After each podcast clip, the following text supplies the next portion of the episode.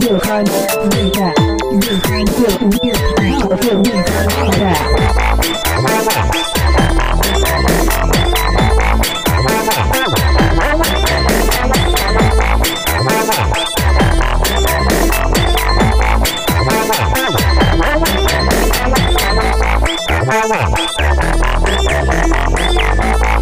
Wow.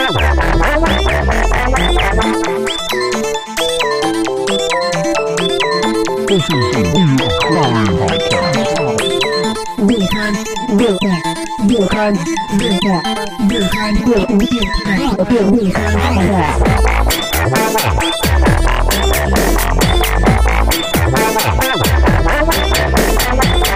Real crime, real crime, real crime, real crime, real crime, real crime, real real crime podcast. This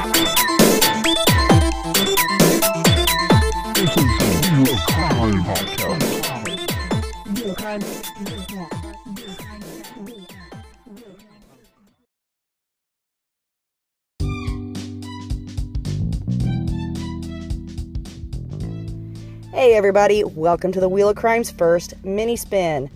So every week we're probably going to do these little mini spins in between our episodes. That way you guys aren't waiting too long for a little taste of true crime. Sometimes we talk about true crime on these mini spins, sometimes we'll just talk about whatever the hell we want to talk about. So this week we're going to go through a few true crime recaps to wet your whistle and get you through to the next episode. A man labeled too old to be a threat murdered yet another woman two years after his release. Alfred Flick was convicted of stabbing a homeless mother 11 times in front of her twin sons in 2018. Now, what makes this case so strange is that this crime mirrored the crime for which he had been sent to prison back in 1979 when he stabbed his then soon to be ex wife in front of her daughter from a previous relationship. His wife, Sandra Flick, had filed for divorce from Alfred, which absolutely enraged him. He had been released from prison in 2000 after serving 20 of the 30 year prison sentence. He had gotten off for good behavior, and he assaulted another woman in 2010, which sent him back to jail. But a judge in that case disregarded the prosecution's recommended recommendation for a much longer sentence, citing that he was too old to hurt anyone or to be a threat, and that it didn't make sense to keep him locked up. So he was released again around 2016. How he came to know the murder victim, Kimberly Dobbie, isn't exactly clear, but he became obsessed with her and stalked her, even eating at a homeless shelter where she was staying, just so sh just so he could see her. He found out that she was going to be leaving town and decided that if he couldn't have her, he was going to kill her. So he went to Walmart to purchase two knives about two days before killing her, and then, in broad daylight, in the middle of a laundromat, stabbed her 11 times in front of her children.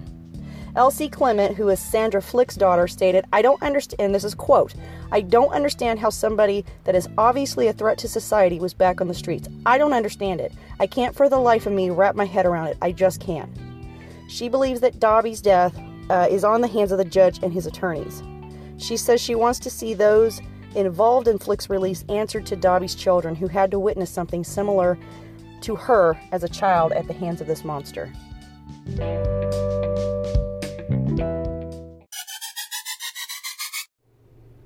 And now, a word from our sponsor.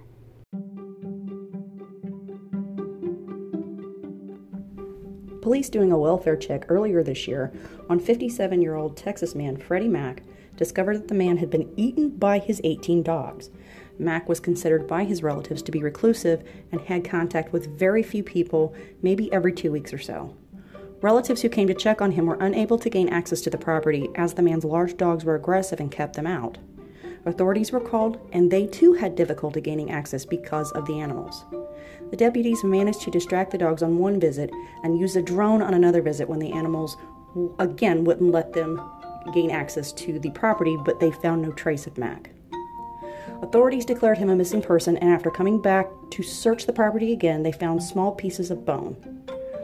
All the animals on the property were seized, and after sifting through dog feces, they discovered hair, bone, and bits of fabric which matched clothes that Mack was known to wear. They also found two pairs of Mack's shoes in the area where the dogs were pinned up. Mack suffered from what the sheriff's office said were serious medical conditions, but they wouldn't elaborate on what those conditions were. While it's common for animals to eat the remains of their owners, it's unclear as to whether or not Mack died and then was eaten, or if he was killed by his dogs then consumed.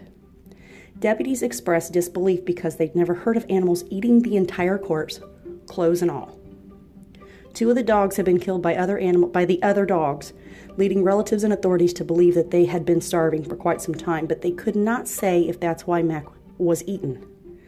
13 of the dogs were euthanized because, because of their aggressive behavior and possibly for being the reason that their owner died.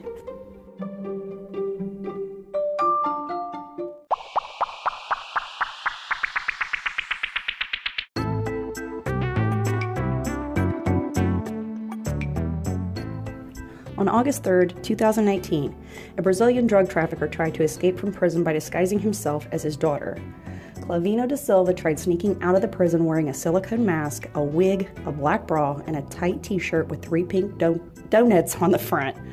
Da Silva was serving a 73 year sentence for drug trafficking, so the plan was to switch places with his 19 year old daughter, leaving her to do the time for him. The guards knew something was up though, and after they confronted him, he fessed up. His daughter was, of, was one of at least eight people arrested for trying to help him escape. Da Silva was one of the leaders of the Red Command, which is a powerful criminal group in Brazil that controlled drug trafficking in a large part of Rio. I don't know if any of you have seen this story in the news, but it leaves me with a few questions. Okay, so number one, where on earth did he get, did he get a silicone mask in prison?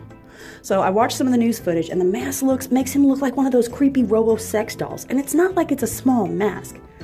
So I find it highly improbable that anybody could get that into the prison in their clown pocket, if you know what I mean.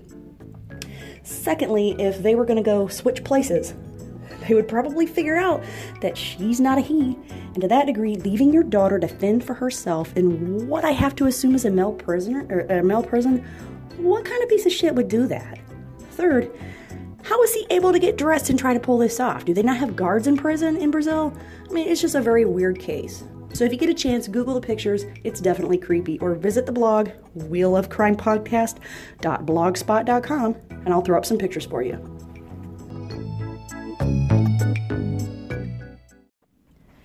Hey, everybody, thanks so much for joining us on this little mini spin. Follow us on Facebook at Wheel of Crime Podcast. Follow us on Instagram at Wheel of Crime Podcast. Or check out our blog, Wheel of Crime Podcast blogspot.com or email us at wheelocrime, no F, wheelocrime, at gmail.com. Until next time, thank you so much. Don't be a dick.